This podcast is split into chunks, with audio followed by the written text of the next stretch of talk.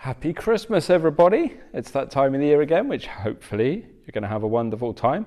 Um, if you're not, as some of my friends are, actually in quarantine over Christmas, funny enough. But hopefully, lots of you are going to have a better Christmas than they are. And to my friends who are in quarantine, well, if you're watching this, I hope you, um, I hope you have a good retreat, have a good practice retreat over the Christmas time. So here we are. I made a bit of a half-assed effort. This is, it's pretty festive for me. It's as good as I get. But I'm going to chat to you a little bit today. I think I want to talk in this podcast about the journey, different types of journeys into training. And part of the reason I want to talk about this is because I kind of do the podcast in clumps. I do them in chunks, don't I? So this is the fourth season or fourth clump of the podcast, and this will be the last one. So I'll stop. This is the 20th that I've done for this um, series, and then I'll take a break from podcasts. I'm not even sure if I'll come back to it to be perfectly honest, or not for a while anyway, because um, I feel I've done this and I've done a bit of it and I've had fun, and really that's what all this kind of stuff is about for me. Do I find it entertaining? And once I no longer find it entertaining, then I'll kind of stop. So maybe maybe this is the last one for a while anyway. I've got some other stuff to do, I've got some other projects. I'll still be putting things on YouTube, um, but they will probably be in a different format. Maybe something a bit more instructional um, or something, but we'll see. So, it's, it's an interesting one that in the last kind of uh, year and a half, really, I guess I ventured into teaching online, which is not something I've ever done before. Um, and one thing it's done for me, teaching online, is uh, interestingly, is just obviously people globally get access to you instead of just the people that can get to your courses, to your events. So it's kind of opened me up to a whole different uh, bunch of people, which I've been interacting with um, online via a Facebook group which has been really nice chatting with them. And there's a real spread of people, all different nationalities, both genders, all sorts of ages. You know, it's it's been really interesting uh, seeing where they're from, and definitely a wide spread of um, experiences that they bring to the table. Actually, mostly beginners, mostly beginners, but then some people with a background as well. But definitely different experience. They've had different practices. Some come from yoga, some come from Buddhism, some come from Tai Chi, and, and all sorts of things like this. The the thing that's been really interesting as well is seeing you know the different places people are in their training. And that's kind of what I want to talk about now because something that happens whenever you get have you noticed? If you put a big bunch of people together one thing you get is conflict. Tends to happen. You get people that that butt heads with one another and it gets difficult. Communication is tricky. It's amazing the human species hasn't just annihilated itself through um, civil war already, to be perfectly honest, because it is quite difficult to communicate with somebody, especially if you come from a different background, a different perspective, you have a different um, kind of experience that's led you there. And one of the kind of clashes that I see um, within the, the world of the internal arts is just different types of student, really, people on a different part of the journey. So if I what I started to do was I started to really think about the different stages of the journey that I had been through um, up till now. Journey's still going, isn't it? But the different stages of the journey of studying um, the kind of alternative or spiritual arts. And, and I can kind of see when I listen to different people or I chat to different people that often they are, they are in a different place from one another, and often they are in places that kind of reflect where I was at different parts of my journey. I can see it, so I chat to this person from whatever, from America or whatever, and he will be or she will be at that part of the process I was at when I just started out. And then I chat to this other person from wherever, from Europe or whatever, and they're on a different part of the process from where I'm at, where I was at. And because they're at different stages where I've already been, I can kind of understand where they're coming from, their different perspectives. They have a different take on the arts. And then when they communicate with each other, it's interesting seeing the clash a little bit because they don't necessarily understand that there are different parts of the process. And it's not just skill level or something, there is a different kind of developmental stage that we go through within these arts, or certainly the stages I went through. So I thought I'd talk about those and maybe that would be helpful to people and maybe helpful for you to understand maybe where you are in the process. Maybe it's maybe your path is, is parallel with mine, maybe it's completely different and none of what I say will, will apply, but we'll see. I think that when people first start out in these arts, okay, they first decided to engage with a practice. And now at this stage, I'm not talking about people that have a really vague interest and they've just sort of popped along to see what's going on. But people have decided, right, wow, I'm really fascinated by this. This is the side of life I'm really interested. I want to understand these spiritual arts. I want to understand the internal arts. They become what I call a searcher, essentially, a searcher, someone who is searching for something. Now, to be perfectly honest, most of us who start out in these arts are searching for something because we're unsatisfied with what we have. That's kind of the basis of it, isn't it, for the majority of us? Not everybody, but maybe somebody's unsatisfied with the way life is. Maybe they're unsatisfied with society. Maybe they're unsatisfied with the view of the world they've been given. Maybe they're unsatisfied with their life path. Maybe they're unsatisfied with their health. Who knows? Could be something like that. But there's generally something somebody is unsatisfied for, so they're searching, they're looking for something.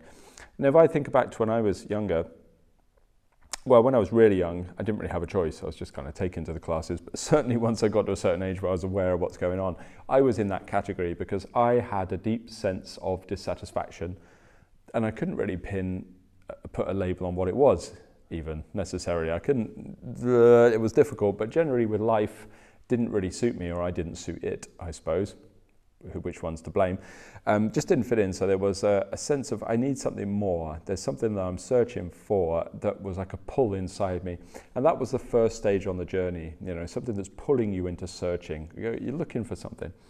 At this stage, the characteristics of a searcher is they tend to voraciously hunt out information they can get from any place whatsoever. That's what normally happens. So the characteristics of somebody in that early searching stage is they tend to go all over the place. So if I think back to my early stages, like right when I was younger, I was fascinated by Japanese martial arts, Chinese martial arts, Indian yoga. I would go and explore, and then I had to understand Buddhism, and then I'd find Taoism, and then and then you know so on and so on, and then Western uh, sort of occult. Everything was really interesting. I would search here, I would search here it was kind of you can equate it to kind of like a butterfly or something that's going from plant to plant to plant. Just something is attracting it and then it's attracted to something else it's attracted to something else. Definitely at that stage it equates with that saying that you're digging many shallow holes rather than one deep one. That's definitely true. And i think that what can happen is at the later stages, if you go deeper into your art and you find your path, you can look at people in that part of the process and, and kind of go dismiss them or something, which is very easy to do. I mean, for example, I've just been in, um, where was I? Bali. Knew I was somewhere. I was in Bali for like eight months or nine months or something during the um, during this pandemic period, and I don't want to be insulting, but I think it's safe to say that 95% should probably about that 95%, I'm going to put a random number on it, uh, of the expat spiritual community, which is what Bali is largely comprised of, especially a place called Ubud. If you haven't been to Ubud, it's, it's a, a kind of it's a village, it's a town, it's an area basically that's known as a kind of yoga alternative spiritual healing kind of place. It's a hippie town really, or it would have been in the 60s. Um, so what you basically have is like a huge expat community, um, people coming in from Russia, America, Europe, whatever, just descending on this town to study whatever they possibly can. And normally it's yoga, but there's other stuff they're studying as well. But I would say that 95% of them are really just searchers. That's what they are. They're in the early stage. So consequently, it's very hard to find anything of depth in Bali, definitely. It's really, it's all pretty shallow um, under the guise of depth. I think that's fair to say. And it's people doing all sorts. They'll do yoga in the morning, they'll go for a temple blessing in the afternoon. In the evening, they'll go for a quick ecstatic dance with a bit of cacao. And then at night, they'll go for a I don't know, some kind of spiritual meaning and, and holding hands around a, around a Merkaba or something. I don't know. Like it, it's changing constantly. Like people are doing this, people are doing that, people are doing that. They're all at the stage of, of searching. Okay, they're all at that first stage really or most of them there's exceptions but the majority of them are there I, and this is the thing like you hear that and you'll think that i'm being insulting but i'm not because that's really what that is to me is a town of beginners ubud in bali is a town of beginners. And that's where you all kind of start out. And i remember that stage as well. I wasn't in bali. I was hunting around europe to do it. And you would go from teacher to teacher to workshop to course. And certainly, almost every teacher you meet will tell you that's the wrong thing to do, but actually, I don't think it is. I disagree. I think that it is a wise first step, and sometimes that stage can last just a couple of months, and for other people, that stage can last a number of years. Some people, unfortunately, never really find what they're looking for, so actually, that path lasts forever, and they create a kind of new age mulch. But I think it's a wise starting out point because you have to kind of shop around. And I think it satiates that kind of part of your mind that wants to know everything. So, gaining that little bit of shallow knowledge of all the different traditions. I think if people don't do it, it almost comes back to bite them in the ass later. you know, it's like you didn't do that hunting, you found this one thing and you stayed in it. And there's always a kind of, there's a sense, there's an interest in the other stuff in what everyone else is doing. So I think that searching stage is quite useful. I think I think a lot of people um, benefit from going through that stage. But what you should find is if you are actually genuinely interested in cultivation, then you will naturally start to evolve from that stage to the next stage, which is what I call the student. Okay? The searcher is not a student. Going to see a teacher does not make you a student. If I run a workshop and 100 people come, most of those people are not my students. Uh, the ones who consistently follow my teachings and, and try to kind of put my system into place, I would consider them my students, but the others aren't. They're just people to come in and see what I do, have a chat, compare usually, blah, blah, blah, whatever they're doing, interest and, and stuff, but they're not my students. And sometimes they would say they're my students, but they're not. They're not students. Well, I shouldn't even say my students. I don't own them but they are not students, I don't think. They're not students in the tradition that I am teaching. They are simply people that are coming to have a look. And there's nothing wrong with that. That's okay. No problem at all. But the relationship is different. It's definitely different. It's not so close. So what goes on is these people, they hunt, they hunt, they hunt, they search, they search, they search. And then naturally, what should happen is you should evolve, or usually most people will evolve towards being a student, the second stage. Now, a student really to me is on one path, sometimes two, if they've got lots of time and they're lucky enough to find um, a, a good system. But a student is normally someone that I would say the discernment starts to arise. That's really where that the quality that makes a difference. So a student, when they're discerning, can kind of shed a lot of those things they've looked at in the past and generally focus on one or sometimes two things. You know, it, it's they kind of hone their practice in. And usually, a student, what they'll look for is a teacher or a tradition that actually has a basis, normally in a lineage or something, but that might just be my experience because that's the kind of traditions I come from. I know there's people that find that they become students in something a lot more modern or contemporary, but I, I can only talk from my experience. And, and the people that I know that get to that stage, they want something with a lineage behind it. Now, once you become a student, normally what you're trying to do is forget digging all those shallow holes and then dig one deep hole and kind of take yourself into it. Now, I think that the majority of sincere practitioners, I would say, sincere cultivators end up here, end up in the student place, student of a tradition, student of an art, student of a practice. In order to evolve from the searcher to the student, what you generally need is, is discipline definitely. Motivation is enough for the searcher stage. They're motivated to hunt all these different things out. Everything's exciting.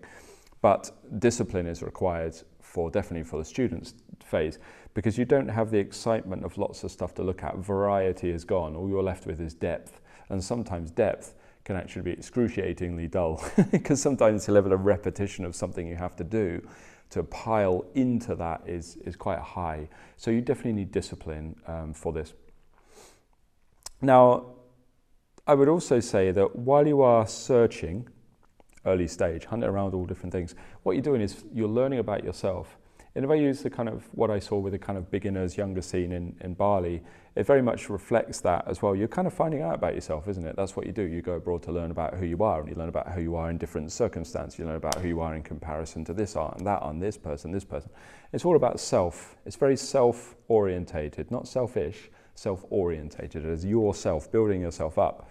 That's really what it's about. So that's the stage that you find out who you are.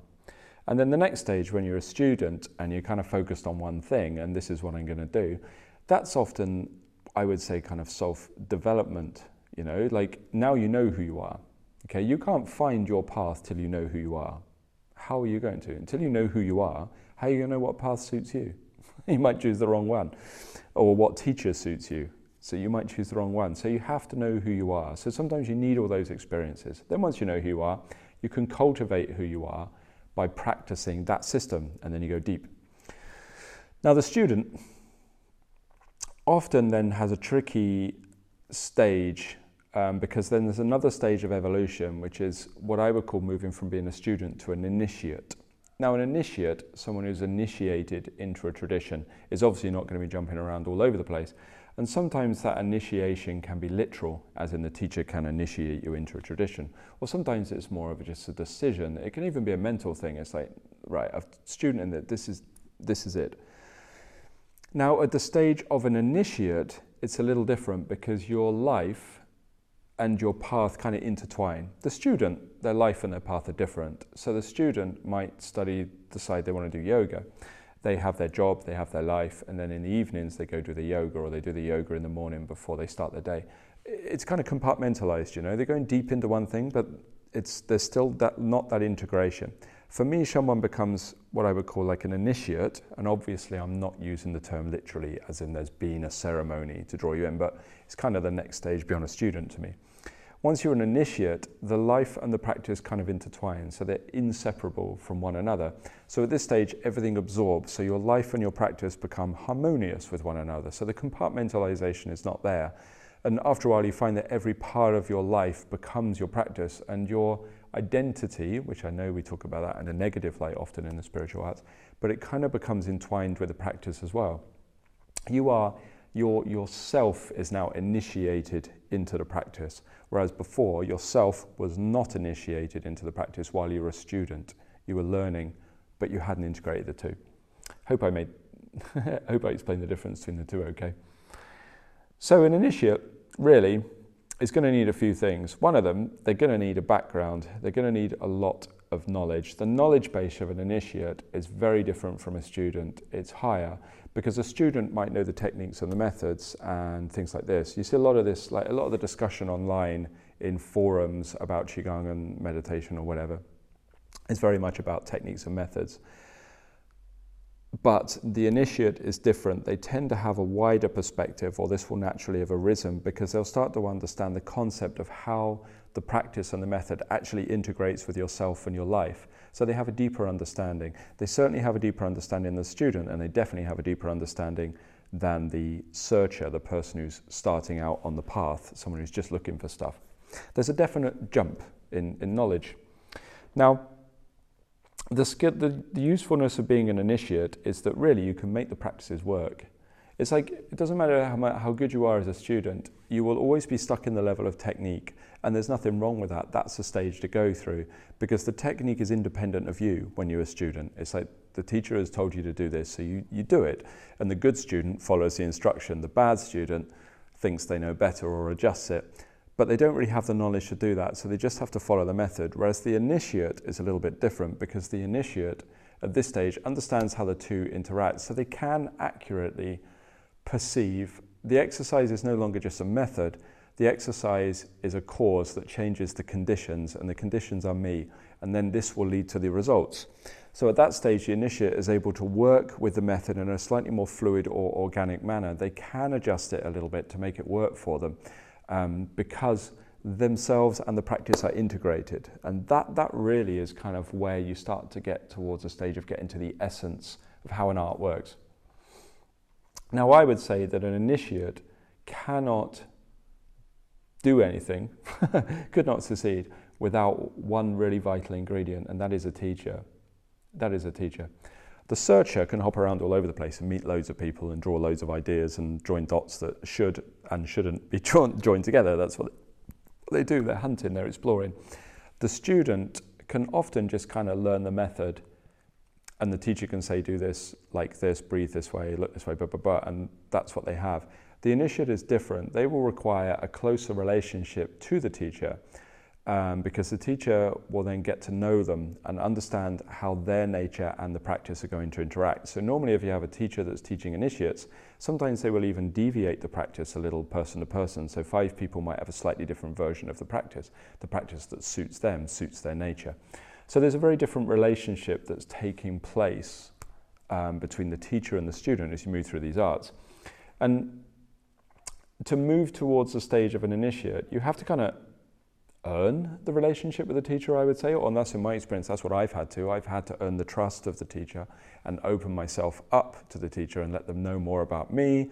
I learn more about them, and it's just like a, a kind of friendship, a bond that's deepening, a very respectful bond that deepens, so that they can understand how to set that pattern up within you to help you flourish in those arts.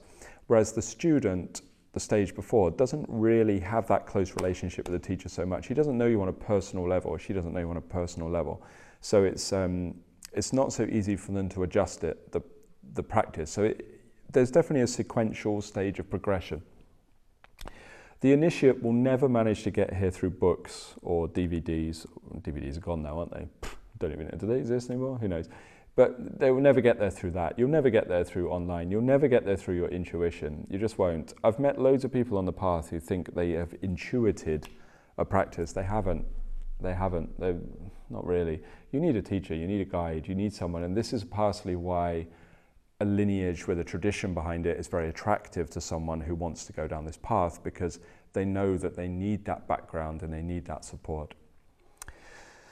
So once you're an initiate, which is the natural evolution for a lot of cultivators, remember I'm saying cultivators, not people who are doing it as a hobby, you know, someone who really wants to kind of go deep into these arts. You then really, I think, have three stages of relationship with the teacher.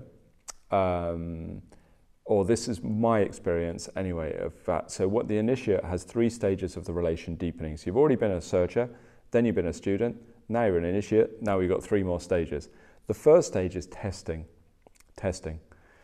I will I find that the classical teacher will always test the student and it's not sit down write an exam or perform this sequence in front of me or something.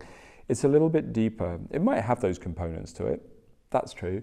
But there's also um, an aspect of it where the teacher is kind of testing the waters with you to kind of find out who you are. It might sound weird, but you can almost um, equate it almost with an early intimate relationship. I'm not pl- implying that the relationship between teacher and student should hit that level, but you know what I mean. There's a similar thing when you get to see someone that you're getting close to. You kind of test the boundaries a bit, don't you? So there's a bit of like, what? How does this work? Well, how does this view go with this? And and that kind of relationship, that interaction takes place between a teacher and a student in the early stages of them being an initiate as well. The teacher's not just testing you, they're also testing how they fit with you. In some traditions, they call this nine years sweeping the floor, at this stage, and nine years might be a metaphorical number.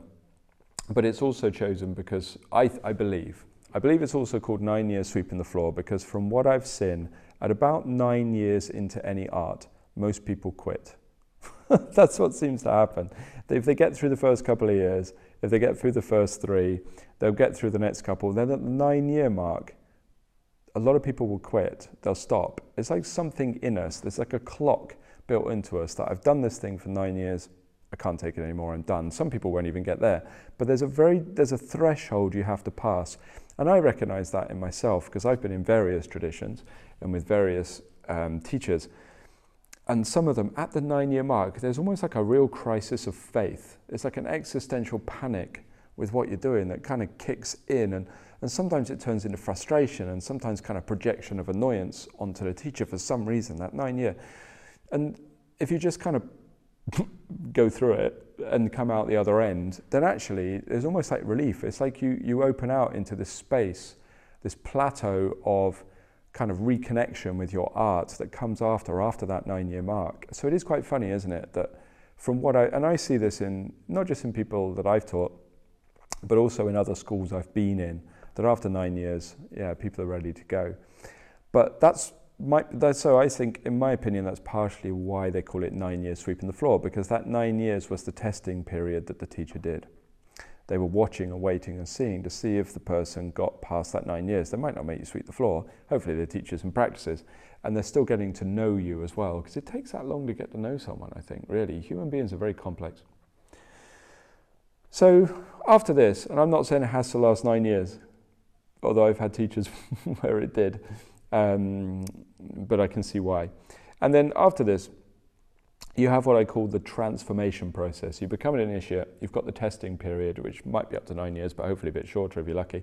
And then you have the changing process, the transformation process. And this is really where the teacher transforms you. Now, some people won't like this, and I think actually I can see why. I think it's there's a lot of trust, there's a lot of faith you have to have in your teacher, but hopefully you've been through the initiation phase phase where you are also testing the teacher a bit to see if you fit, you know. And once you have decided you fit, then there's a certain degree of trust and faith in the teacher's knowledge, skill, and guidance. Um, and then the teacher will transform you. That's what I see over and over again. And really, at that stage where you are transformed, that is where the teacher has gone, yeah, you are a person I decide to teach. Really, I would consider that is the earliest stage that the teacher would consider you a student. So I see people talking about students. Oh, 200 students on this course. I have 8,000 students. I have 10,000 students, or whatever. That would be a big school, wouldn't it?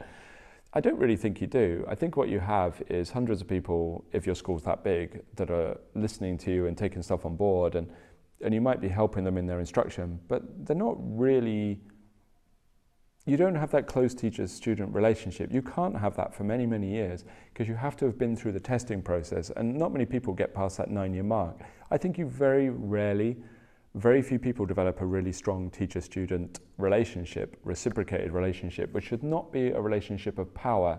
It should be a relationship of kinship, almost brethren. It's kind of like the older brother or the older sister guiding the younger brother or the younger sister is a healthier way for that relationship to manifest. But it takes a long time to get to that stage. And if there is the trust and the openness, then that is where the skilled teacher should be able to transform the student. And the transformation should be to transform them into a vehicle that is more effective for the cultivation. The methods that the teacher would use to transform the student are definitely not the same as a searcher would experience. Definitely not. A, the teacher wouldn't waste their time, and, and B, it could almost be a bit damaging to the student as well because it's quite intense and quite disempowering if you're not at the right stage. And it's not the same as the kind of transformation a standard student would go through. Definitely, it's like when someone is a lot deeper. Now, this might sound a bit woo woo or a bit esoteric, but those transformation techniques can be anything from verbal guidance through to instructions for the way things you should take on in your life through to direct transmission. So direct transmission is essentially the planting of the seed of information. Oh, I forgot I had a bubble there. I caught it, that's weird. Um, a direct transference of a seed of information from their mind to yours, which literally reconfigures and changes you from the inside out. It's like a whole new birth, reborn into the vehicle that is more effective for this art. It's hard to explain, but for many people in the West, they would associate it with cults or disempowerment, or they'd be frightened of it or something. But this is why you have to have the process of going through the searcher to the student, to the initiate, to the testing process before the transformation takes place. And only at that stage of transformation can you really be said to be embodying the art. Now, I think until someone's been through that transformation process, there's many things in arts they shouldn't really teach, not the deeper aspect of it not the spiritual part of a tradition. I think someone on, who hasn't reached that stage can sometimes teach the methods and the tools, but they shouldn't really teach the deeper part of the art until they've been through that transformation. The transformation process really is designed, you can think of it like this a lineage or a tradition essentially is a system that's been passed down generation after generation, hopefully contains the seed towards some kind of connection to spiritual elevation. This is kind of the idea of it, right? Um, if it doesn't contain those, then we say a lineage is broken, a lineage is problematic or something. It's not just who taught who, there should actually be, within spiritual traditions anyway, it's not quite the same in martial arts, but in spiritual traditions, there should be an actual seed of a connection to source. That's really what it's about. Now, if that thing is there, that potential is there, that seed, then you can kind of think of it like a radio station that we're able to tune into. All right, this is a metaphor, I'm not talking literal, but we're able to tune into it if the radio is built in the right way. So the transformation of you is slowly converting the way you think, the way you feel, the way you see things to get you to a stage where you're able to pick up that connection to the tradition. And then when you do your practices, the practices will water that connection to the seed until eventually, hopefully, you kind of embody the tradition or you, you achieve some kind of awakening. This is how it works, right? Now, modern people in the West might find some of those ideas difficult to encounter or difficult to comprehend or even to believe in, but that doesn't matter. Like, people's personal belief is irrelevant with regards to something like this. This is how the traditions work, and this is how they've been viewed by the masters, and this is how things are passed on. It doesn't matter how many times we always want to talk about theta waves and delta waves and blah, blah, blah, blah, blah. There are deeper aspects to these arts, for sure. when someone is initiating, they go through that transformation phase and they're trying to align you with source according to the path that the tradition is trying to put you through. Then the next stage is what we might call discipleship. Discipleship is a loaded word, isn't it? Because disciples, obviously, connection to Jesus and his disciples is a religious context, what a lot of people, especially in Europe, will have difficulty with, they won't like. Um, and also, there's a difficulty with it that it's quite disempowering on some level, or it can be. It's quite cult like again, isn't it? Um, and I think that's true. And I think the reason is that I think the reason is that many teachers these oh god I'm going to get in trouble aren't I how not to get in trouble. I'm not mean. It's going to make me sound mean but I don't feel mean about it. I feel like I'm just stating a fact. I will counter it. I tell you what I'll say something mean and then I'll counter it by saying something positive afterwards because it's Christmas. So uh, it's good. I'll say something happy afterwards.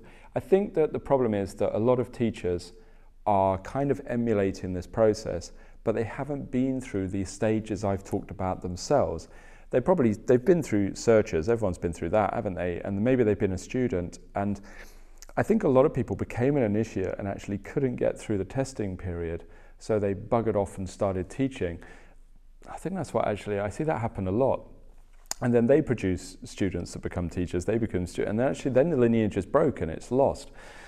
It's a little bit of a problem there wasn't that close relationship with the teacher so there's no connection to the lineage and then you have the problem a lot of people are just intuitively deciding that they should be teachers, and they haven't been through that process themselves as well. And what's missing, or the, what is missing, is there is a self development process. There is a forging process that you go through, that your connection to spirit goes through as you go through those stages. And if you haven't been through those stages, then you can't take somebody else through those stages. So it, it's, it's like a major part of it. So I think that's where the problem is. So then when they start taking disciples, as you might call them, inner door students maybe is a better term, and they, maybe they even have a Bai Shi ceremony or, or something like this to, to mark the occasion. They don't have the maturity themselves. They don't have the maturity. So really when they're taking the disciples, it's all about them. I have disciples. And as soon as you think you have disciples, then it's not really about the disciples. It's not about the students anymore. It's about you. And consequently, there's a lot of expectations back and forth, and then it becomes distorted. Then it becomes cult like, dominating, controlling, manipulative. That's unhealthy. Whereas, hopefully, if a student has been transformed, through that process over many, many years and got to the stage where they have a connection to the lineage, to the tradition, they understand that discipleship is about the disciples. it's about the inner. Let's take away the word disciples. It's about the close students that you are teaching. It's not about you anymore, it's about them. And as soon as you understand it's about them, then you can kind of step yourself out the way and that kind of manipulation doesn't have to be there and those cult-like behaviors aren't there. But it's very rare to find a teacher, it took me many years, to find a teacher that was mature enough to or developed enough to take me into that process without there being issues. It's like I got several times in my development close to the source of certain schools and then I had problems because the teacher after a while wasn't mature enough really to deal with that situation. Maybe wasn't even mature enough to deal with the intensity of what I wanted as a student. So that became problematic. And then I, you can kind of see where the distortions come from. It was unhealthy. Um, and then in other cases, actually, to turn that around, there was times when I got adopted very closely to students, probably a bit early. I think that was a mistake they made. They maybe overestimated where I was. It was a bit early in my development. So that's not their fault, that's my fault. But maybe they mistook my keenness for appropriateness of where I should be. So consequently, I wasn't mature enough for that relationship, so I caused problems. So that ended up severing, and, and that was all my fault. So that, that issue, um, you know, it's a very complex one. But then eventually you keep searching, you keep searching, you keep going transformation process, and then you click into a tradition, and then that relationship is set up right and healthily. And then at that stage, you can really start exploring the deepest parts of a tradition. And I would say that at that stage, you're really on the sort of deep path to cultivation. That's really where you want to be if you're a cultivator and you're going to go through the traditional lineage kind of path rather than a contemporary system. This is where you want to be, that's where you want to get to. So, I don't know if this is helpful or not, but I just wanted to talk about it to kind of sum up this sort of podcast series, my random chats to largely strangers on the internet.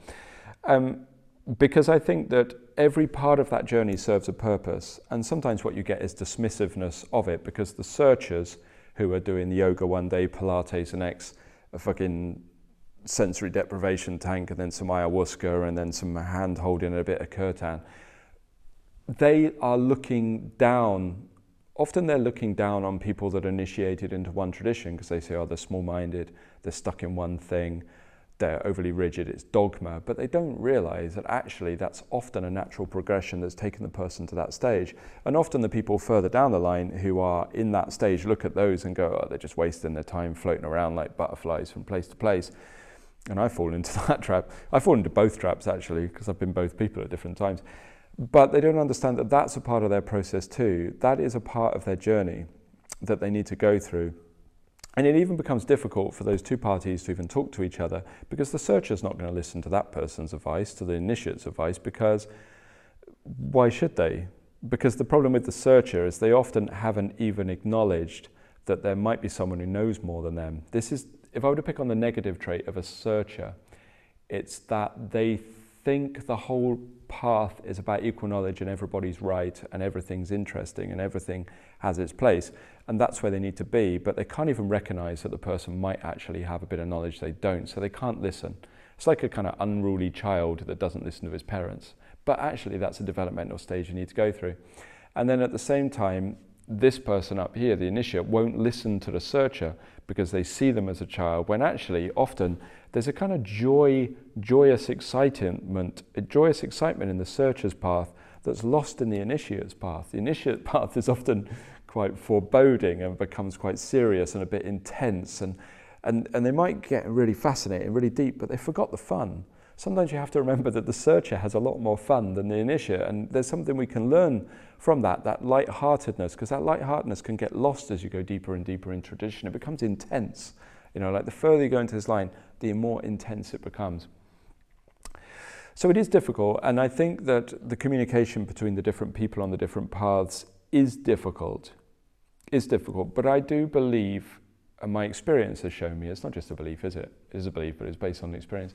My experience is that this path is the natural progression that cultivators will go through, whereas hobbyists, if you like, won't. They'll kind of stay on the earliest stages, and that's cool, that's marvelous for them. And often people who have too many commitments in life will kind of get to the student stage and get stuck there, and that's cool too. That's what they're capable of doing. They got wife, they got kids, they got job, they got commitments, they've got responsibilities. That's as much as they can do. That's cool because the initiate one is difficult. But the path is definitely, from what I can see, searcher to student to initiate that goes through the testing phase to the transformation phase to the discipleship or inner door stage where you really, that's a proper initiate, initiated into tradition. Now, people who are students and that kind of stage can become teachers. They definitely can. They can get to the stage where they teach, and they teach well and, and very, very good. I don't think a searcher should ever teach. I don't, and I think that's a problem. Again, I saw that in Bali, but I also saw it in Thailand. I saw it in myself when I was younger, when you're an arrogant kid and you think you know more than you do. That you think that you've gained all this knowledge by looking at all these things, but you're not. You're still finding about who you are. So you shouldn't teach. I don't think. I don't think that's wise, or not on a serious level anyway. But the student can teach, they can become a teacher, but only the initiate will ever become a master. If they haven't been through that nine year sweeping of the floor, the transformation, then the full inner door teaching to discipleship, they won't become a master, not, not really. I don't think it's possible. That it's like the groundwork's not there. You haven't laid the right soil for the right plant to grow. Now, after the majority of my life, all of my life really, being in these arts one way or another and around different communities, I've seen many people, but do remember I've only talking about the Eastern tradition. I've, I've, I've always been around the Eastern traditions. I have a little knowledge of the other stuff, but I've always been around the Eastern stuff. So maybe I should state that and limit my expertise just to this field, okay, my knowledge this field. I would say that I've seen lots of people go through this process, and then I've seen lots of people try to bypass this process. And the ones that try to bypass this process, ah, they don't really manage it. Like, I don't see success on that level to continuing towards a deep level of cultivation. What I see is great things. They might become healthier, they might become happier, which is cool, that's amazing, brilliant. they might have a good, interesting view on life, and that might enrich the rest of life. That's cool. And I think most people, that's what they want, but they will never get to the core of what a tradition is, and should they? Like, does everybody want to? Um, still not convinced I want to, but should you want to? Like, surely that level of intensity is only for those intense people that that's what they feel a calling to. So I think that's quite, um, I think it's quite a small percentage that get to that stage really. It takes a lot of years as well. And I think if I want to summarize those types, the searcher is about finding about who they are. The student is about developing who they are. The initiate is about allowing somebody else to become involved and really help transform who they are, and then eventually seeing through to the truth of who they are, which is not what you think. it's almost like they have to let go of the very identity that was discovered and built at the stage of the searcher and the student must be let go of at the latest stages of the initiation. But it can only happen if the initiate has been transformed by the relationship with a teacher and a connection to a lineage. Hope that made sense. Maybe that was really confusing. I don't know. Um, I just wanted to kind of conclude my talks really and kind of chat about this. And again, it wasn't planned, just spontaneous. And kind of introduce this idea because I don't want to say one stage is better than the other.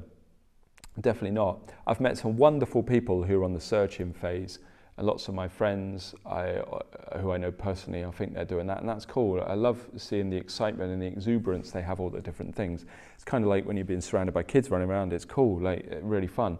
And I've got lots of friends and lots of people I teach actually on the student stage, and that's cool, that's really marvelous. And they're definitely in a different place, and, and you can see them trying to communicate. It's like a, it's interesting.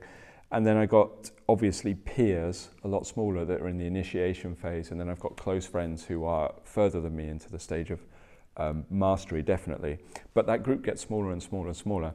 But each has their role, each has their place, and each has difficulty communicating with each other, but each can learn from the others in different ways, different aspects of especially the kind of nature of the training. And I think that that's fascinating. Like one of the greatest parts of all these arts for me is the community that builds up around it. Not just the results, but just the variety of people you meet doing different things and at the stages they're at. Um, so yeah, I'll conclude that there.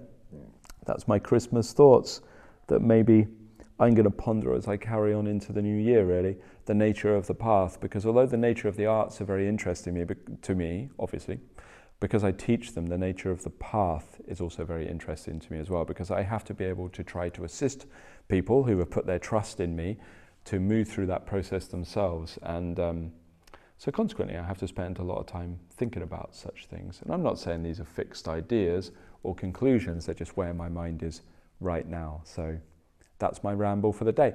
Have a good Christmas. Enjoy yourselves. Um, indulge, I suppose. I, I think as, as a Chinese medicine practitioner, I'm supposed to tell you not to indulge and to be healthy, probably, but it's Christmas, like whatever. It's been a rough couple of years, isn't it? Go eat loads of ship food and drink stuff that's bad for you and just enjoy yourselves and fix your health in January. Sod it, you'll be all right.